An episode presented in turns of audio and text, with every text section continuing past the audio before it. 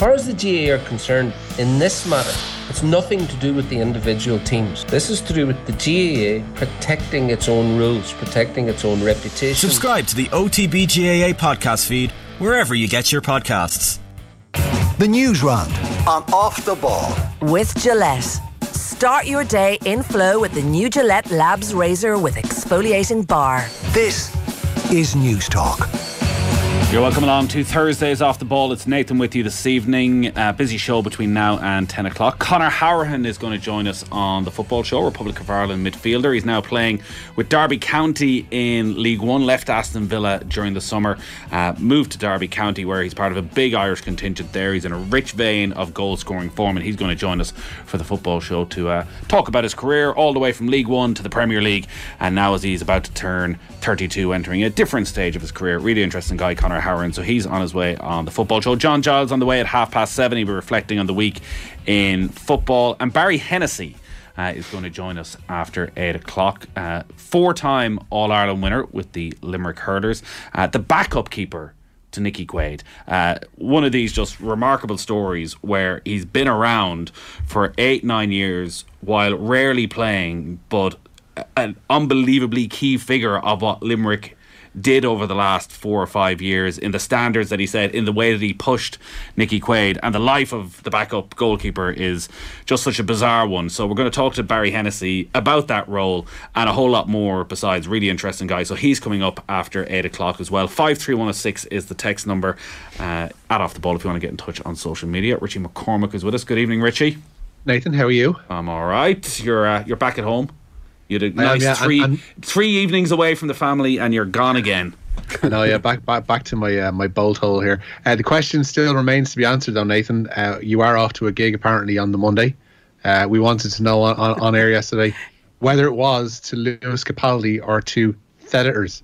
Which one's it going to be? Ah, I missed this. I and I had a, a random tweet from somebody going, "Oh, I bet you it's Lewis Capaldi at Nathan go. Murph," and I was going. Well, you bet what's Lewis Capaldi? Why, why, what, are, what are you talking about?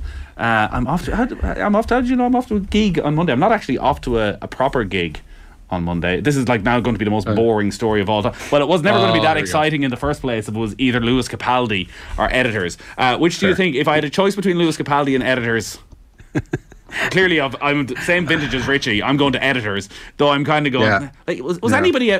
Do editors sell out a gig?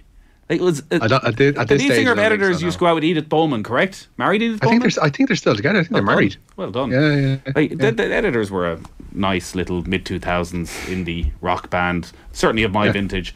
Like there were no Bloc Party, no Bloc Party. They're they're no they're that's true. They're no they're not they're not in the they're not in the upper tier No. of mid noughties indie. That's for sure. No, you like you might have stretched yourself to a bit of an editor's gig of a Monday night, would you?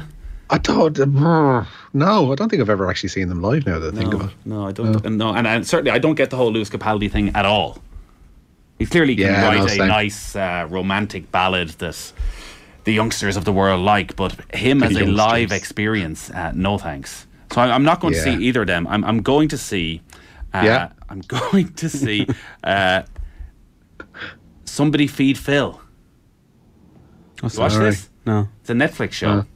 Uh, it's uh, this guy Phil Rosenthal who was one of the writers. Oh, that's of- the the, the the the Everybody Loves Raymond guy. yes.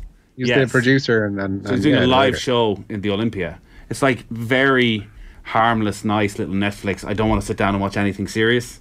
And he just goes around, like all these travel shows, to very nice parts of the world, eat some nice food. It's a bit touristy. It's one of those when he comes to Dublin and you Yeah. see where he goes to in Dublin, you're like, ah, I thought when he was going to all these wonderful cities, he was going off the beaten track. And then he comes to Dublin and he's in the Guinness Storehouse. Yeah.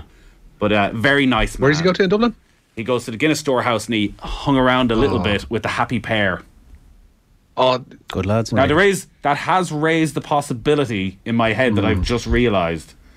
Oh, they're going to appear on stage. That they they might be there, uh, but Yeah. no, he's very, very. It's very easy watching. And then I saw he was coming to Dublin. I said, "This is the thing." Myself and my wife sit down and we watch this. Passes half an hour at the end of a stressful day. Say, "Let's go. Let's go out on a Monday night and let's go and watch this." You booked and now it? I'm now I'm out in the. T- I booked it. Yeah, Out of the blue. just out of the blue. God, you've it all covered. You've it sussed. I'll tell you what. Sussed. Paper, How romantic! Pay How these mora- you can't get much more romantic than a night at. What does the live show comprise of? I have no idea. This is. I'm really concerned now. It'll be uh, Phil and the Happy Pair for two hours. And listen, you do get to this. You do get to an age where you're just happy to be out. So already it's Oh, like, yeah. Oh, I go yeah. for I go for a couple of drinks beforehand, and hopefully it'll be done by ten. So I might even get one in after, and not home too late. But still, it's a Monday night. These things, what's rare is wonderful. yeah, that's fair enough. I I wasn't expecting that one, but there I'm, you not, go. I'm nowhere. I'm clearly. I'm nowhere near as cool as you see Richie. At least, uh, you're right though. Any gig I now go to is a nostalgia fest. It's incredibly rare. I would go to something that, you know, is just a band release. So like the only tickets for a gig I have in the summer are like Arctic Monkeys, and they better not try any of that new stuff. I've, I've, Which, I've in now fairness, I think fond- most people yeah. are feeling. I've now become fond of sitting uh, at a gig as well. I got tickets for Yo La Tengo there in April and uh, got ones for the Circle because I just went, you know what? Standing for the duration of this one, I yeah. don't think I'll be up to it. So yeah, having a nice sit, I think is going to be good. Yeah. I'm sitting at this as well. I've no I idea. I presume he's not cooking. I presume he's just telling nice stories. My worry is I, I've never seen everybody. Everybody loves Raymond. Yeah, Everyb- I've Yeah, never seen yeah. it. My concern is that he's that's part of it, and he's telling stories of this becoming the biggest show on American TV, and I've no no idea what he's talking about. Still repeated most mornings on Channel 4. Is it? every so, morning yeah. on Channel Four. Yeah, Wow. everybody double bill of everybody loves Raymond, triple bill Frasier. That's my morning. What do you after watch in the morning? win. What that's a, that's a fair, that, now I'm going off on a terrible tangent. Uh, you know when you're just sitting around the house in the morning at ten Yeah. o'clock, Yeah. and Yeah. You're, you're not really watching that, but you're just putting something on. Like what? Yeah. What are you leaving on? Minder. Minder. Straight to Yeah. ITV3 Sometimes or I leave 4. this, I- mo- I- this ITV4. morning on. Sometimes No, I leave no, this no. morning on. I, I, I'm I'm a Minder fan, so we'll leave Arthur and Terry uh, on in the background there, or just actively watch it. Uh, that's after my triple bill of Frasier on Channel Four. Sometimes working in the evenings has its benefits, and that's one of them. I'm rarely, I'll be honest with you, I'm more likely with the radio in the morning. I won't turn the television on more often than not because there's a slight thing, I don't know what sort of bell it rings in the mind, but seeing those morning TV shows, it depresses me. It gets me down. A little bit of just a little bit of Premier League years in the background. Oh, passes yeah, an hour quite nicely. past an hour and a half and the rest. An hour quite nice. Uh, the TV moment of the year I, was uh, last Saturday night. Do you watch the Michael McIntyre show? God, I'm so bloody middle aged. It's depressing. Do you watch this Michael McIntyre show? don't know. They do this thing where they like rock up to somebody's house and surprise them in bed in the middle of the night. So it was Peter Crouch. Right. You gotta watch this. It's hilarious. Have you seen this, Richie? So Uh, they. it, it involves Michael McIntyre, so that's a general no for me. Again, I, I'm like I'm, I've never had any cred to start with, but it's going downhill rapidly. There's eight get to the sport messages coming in. I would say very quickly. Lads, it's like, this is we talk about Kilmacud again. These these are the options on the table right now. Uh, so he goes in and it's all arranged with uh, Crouch's wife, and they sneak in the middle of the night, and uh, he's over in Portsmouth at three in the morning. They wake him up, and he's like, "What the hell is going on?" And they bring in uh, Dion Dublin randomly at some stage, and then they turn off the lights and they tell him you have to find five things that have changed in the room. So he's looking around, he finds one, he can't find the other one. And he turns over, and Holly Willoughby is in the bed with him. Good grief. What's. You have to What kind watch of it. show is I this? don't- It's It's, not- it's a, this is this is family entertainment at half six on the Saturday night. This is as good as it gets for me.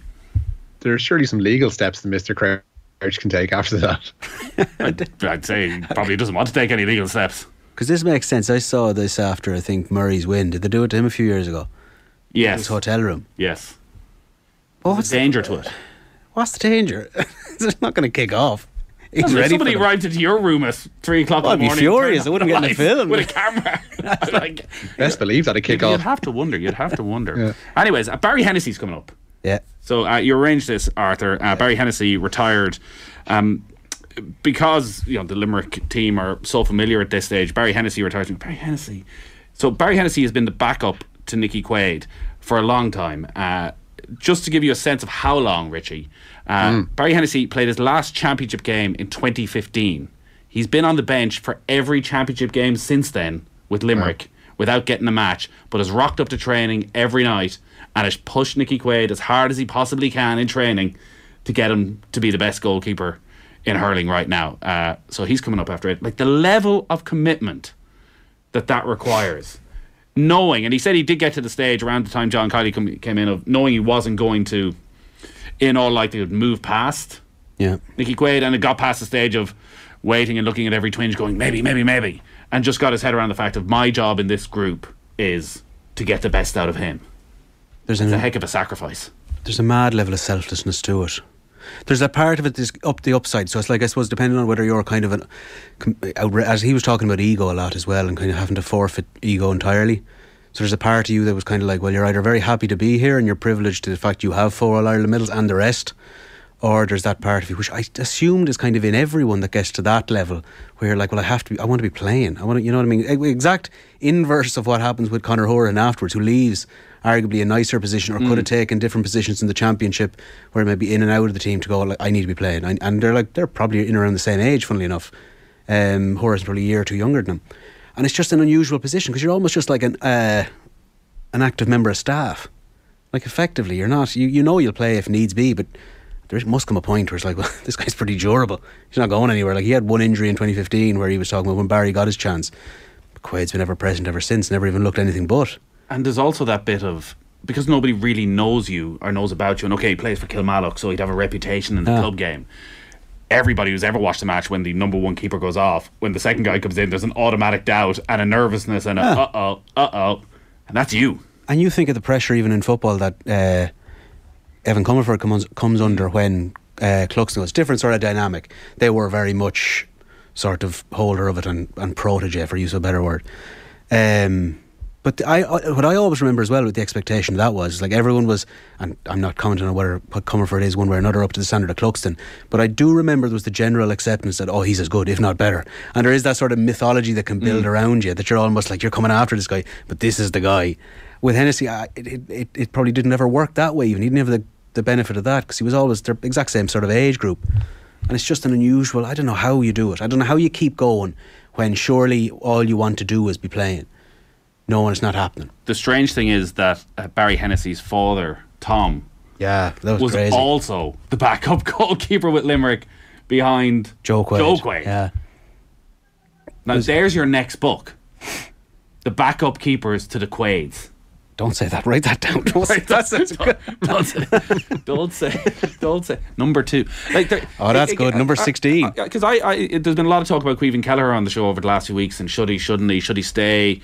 Does he need to move? And obviously, we look at it very different here from over in in the UK, in that we look at it as to what it would mean for Ireland.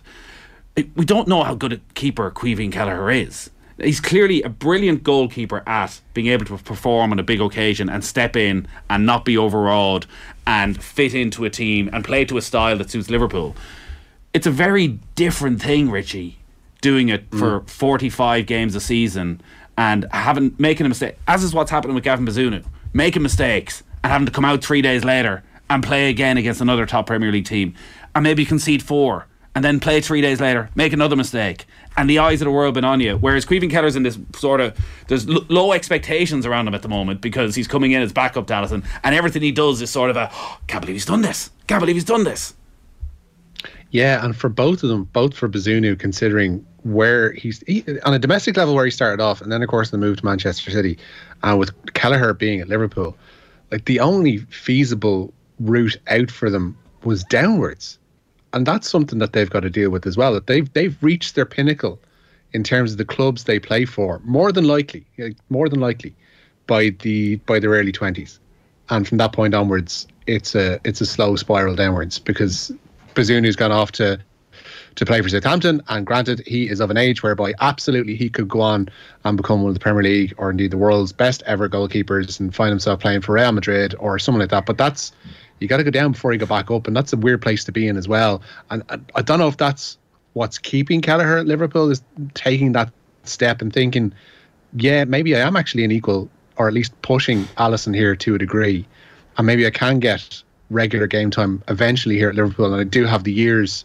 to play with. But he also has to toy with the notion of I am going to take a massive step down, no matter where I go to next, unless like like a big European giant like PSG decide to cast aside Gianluigi Donnarumma and, and bring in Caoimhín Kelleher, which you know let's face it isn't going to happen. It- but it's it's it's so, it's like it's a mental thing to do it as well, taking that step off onto the on- onto onto unsteady kind of uh, un, unsteady ground really.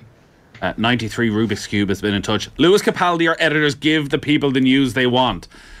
I think 93 Rubik's Cube was the only person waiting for the last 24 hours to find out this. Unfortunately, 93 Rubik's Cube, I'm not going to either of them. Uh, but Mike Green, himself and herself, are also going to see Phil as well. He also has no idea what it's going to entail. but feck it, I'm going anyways. and I'm kind of the same. I, I it, go to see Phil. It doesn't sit that well with me because I'm usually such a cynical person, and he's just a very nice man. Again, he's just easy watching. He loves everything. Everything is great. It's very out of character for me to like somebody like that, but I'm I'm just all in on, on this guy. This is Monday coming. Monday coming, yeah. Can't wait to hear about it next week. Yeah, oh, I'll tell you what. First 10 minutes of next Thursday's show. Uh, Frank saying, should also, I, I, I don't know if we were looking for recommendations, like these nights out are one off, so I, there's no point saying something else is good to me because I'm not going. Uh, you should also try the live Fawlty Towers experience. You get served dinner and no doubt abuse from actor Basil. Frank, that sounds terrible. That was on. I, I, I've not been to that, but uh, my father works in hotel in Sligo, and they've hosted that there. So I don't know who, who arranges it, whether whoever's arranged. It's meant to be very funny. Does your father work in Hotel Sligo or a hotel in Sligo? Sligo, do you want me to say the hotel? Well, you can give them as much free Sligo advertising as you Park. Hotel. Will they get a Will they get a warm welcome? Oh, the warmest. Oh, the warmest. The warmest. And I can imagine so. I'd say, Yeah. yeah, I'd say he's got a bit uh, a certain charm. Oh, unmistakable. You just mentioned Limerick Hurling. You'd be there all night. You will literally be there all night. Yeah, they'll keep the bar open. You mentioned Limerick Hurling, late bar for everybody. Uh, we better get to some sports news. Um, Why not? Richie, Richie, Kilmacud. Yeah. What's Yeah, Ki- what's happening? the latest wrinkle in this one, Kilmacud Crokes reportedly have zero interest in playing, uh, replaying even the All Ireland Club football final. Glen, of course, have lodged an objection as Crokes had 16 active players on the pitch for the Ulster Champions final attack of Sunday's game. According to the Irish Examiner today, Crokes are expected to lodge their own counter objection to the CCCC tomorrow. They have until Saturday noontime to do that. It's going to come sooner, and they don't want to replay. They'd rather uh, hand the cup back. Is the word coming back from the Stillorgan club? Yeah, there've been a lot of rumours around this over the last, well, probably 48 hours that there was a sense in Kilmacud that they did nothing wrong, that a mistake was made by the officials. They won the game on the pitch. The final whistle was blown. They went up and they lifted the trophy.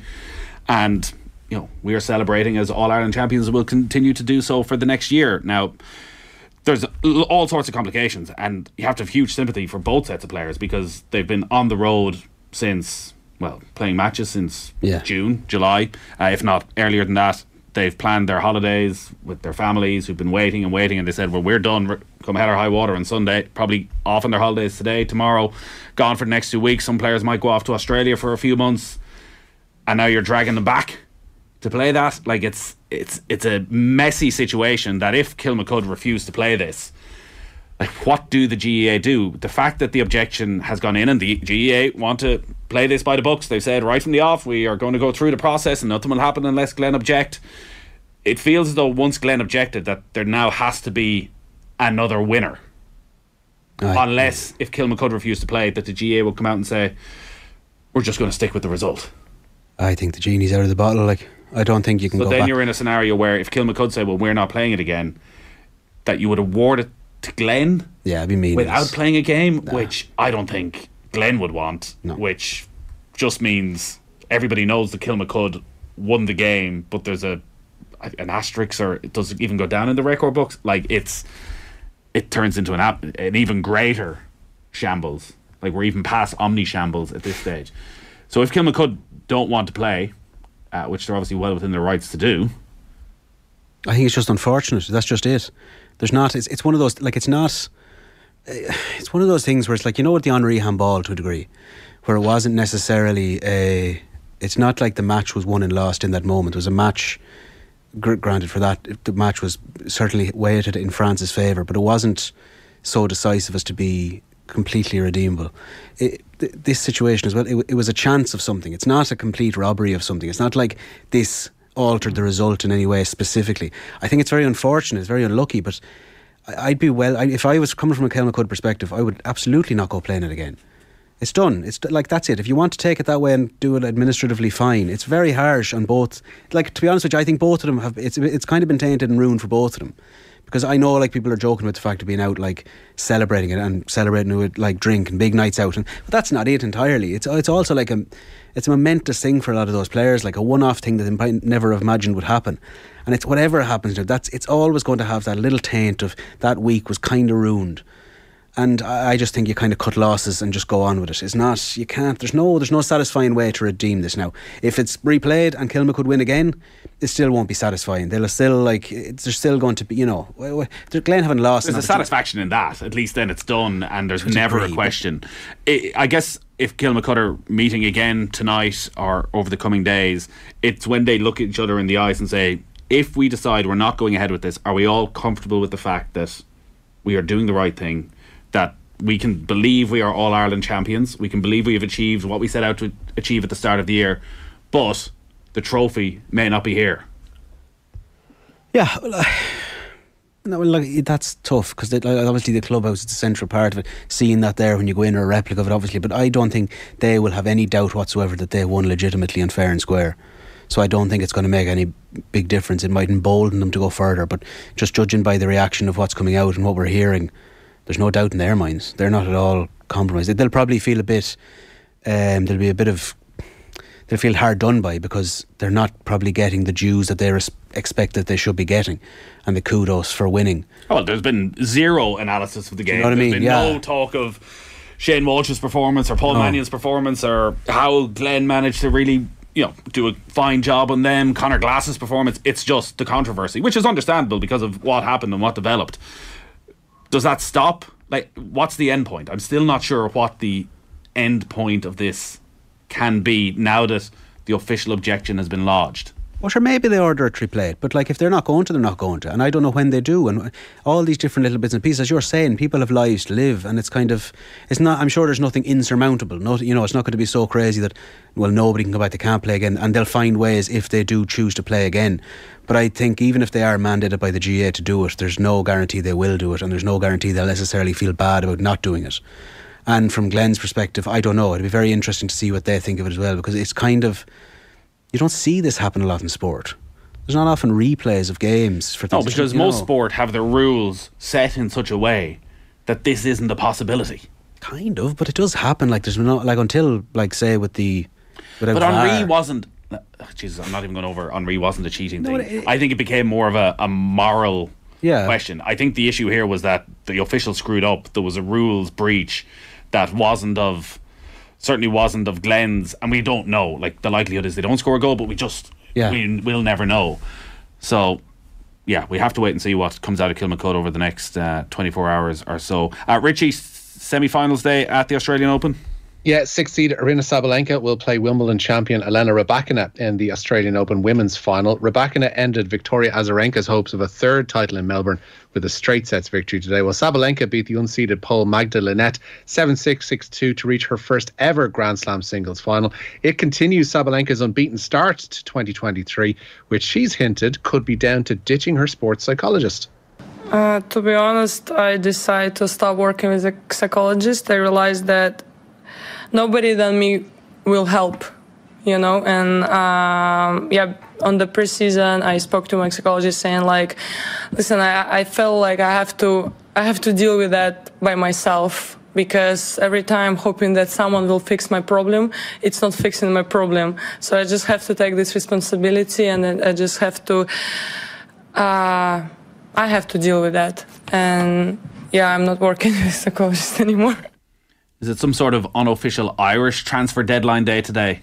Seems like it, yeah. Feels like it for sure. As several Republic of Ireland players are on the move. Republic of Ireland striker Michael Obafemi is set to complete a move from Swansea City to Burnley. His club Swansea have agreed a loan deal with the Championship leaders with an obligation to make the move permanent in the summer. Conor Coventry has signed a new 12 month contract extension at West Ham, but he'll spend the rest of this season on loan at Rotherham. Former Ireland goalkeeper Darren Randolph has joined Bournemouth on an 18 month deal from West Ham. Seanie Maguire has swapped Preston for Coventry today. Coventry have also signed Ireland under 19 defender Luke McNally from Burnley on loan, that is. Meanwhile, Brighton have completed their signing of Mark O'Mahony from Cork City. The 18 year old will link up with the Premier League club's under 21 squad, having signed a contract with them until 2025. Uh, hopefully, Michael Obafemi settles, gets on with Vincent Kompany. Uh, they get promoted next year, and we suddenly have another young striker playing on a regular basis in the Premier League. We haven't seen that level of consistency from Obafemi. We haven't seen him be able to get on with managers for long enough. So hopefully, this is just a period of Great move calmness. It's a great move. Like it's, and I wonder. I presume he did a bit of homework beforehand, even talking to the likes of Josh Cullen or whatever. find out, or whatever way it works, that I find out if how he'd work with Vincent Kompany.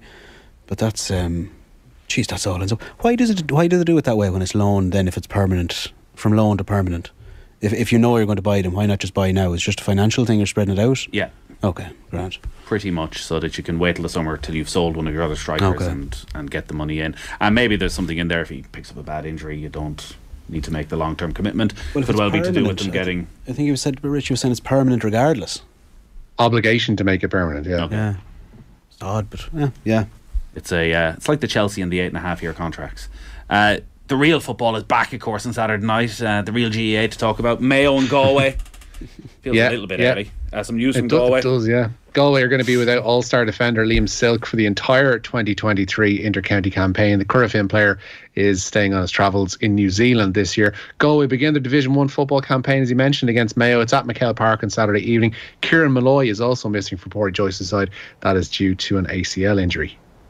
All right, couple of um, minutes for a few more stories, Richie. Yeah, Ian Costello has been handed a new wide ranging job at Munster. The former Wasps coach is swapping his current position as Academy and Pathway Manager for the new role of Head of Rugby Operations.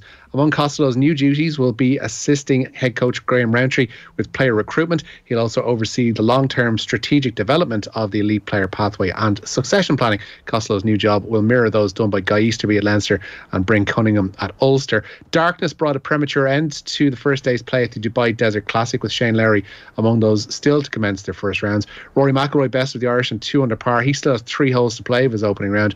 He's three shots off the lead of the Belgian Thomas Pieters. Tom McKibben shot at two over 74. Pádraig Harrington struggling though on eight over. He has though five holes left to play of his first round. And Willie Mullins claimed a ninth Thyestes Chase victory at Gowran Park this afternoon. Nine to two favourite, carefully selected one as, uh, for, as one from a short head from the Gordon Elliott trained Dunboyne. Speaking to Racing TV afterwards, Mullins praised the job done by jockey Paul Townend a board carefully selected. I was happy and I just watching the whole way down the back and um, he just kept out of trouble, kept jumping, kept him in the race, made a, I think two mistakes. Did he make one over the far side here and at the fourth last but when he made the mistake of the fourth last, I thought that was him gone. Three or four horses past him. But Paul just sat on him, uh, kept him together, gave him a breather, which very few jockeys do nowadays. I would Gave him a breather, went down to the third last. Probably not as, anyhow, it was tidy enough. And then I could just see him coming and played his card going to the second last and got a good jump at the last. And um, it, it was a huge performance. What is with Richie's hat? asked Michael O'Connell. Is he planning to commit a burglary later or something? That'd be giving it away and it would ruin the surprise. Maybe I'm conducting some kind of Michael McIntyre. Uh, Possibly. I was going to say, uh, Michael, on a he's local been, he's celebrity. been stealing a living for years, so uh, wouldn't surprise me. What? Uh, it's very, very, Yeah. very. On very- that note. that's Michael McIntyre level. Hey, that this is this is what I'm getting from my terrible TV viewing. Uh, Richie, thank you as always. Nice lad. Arthur, we shall talk to you later. Cheers, Nathan.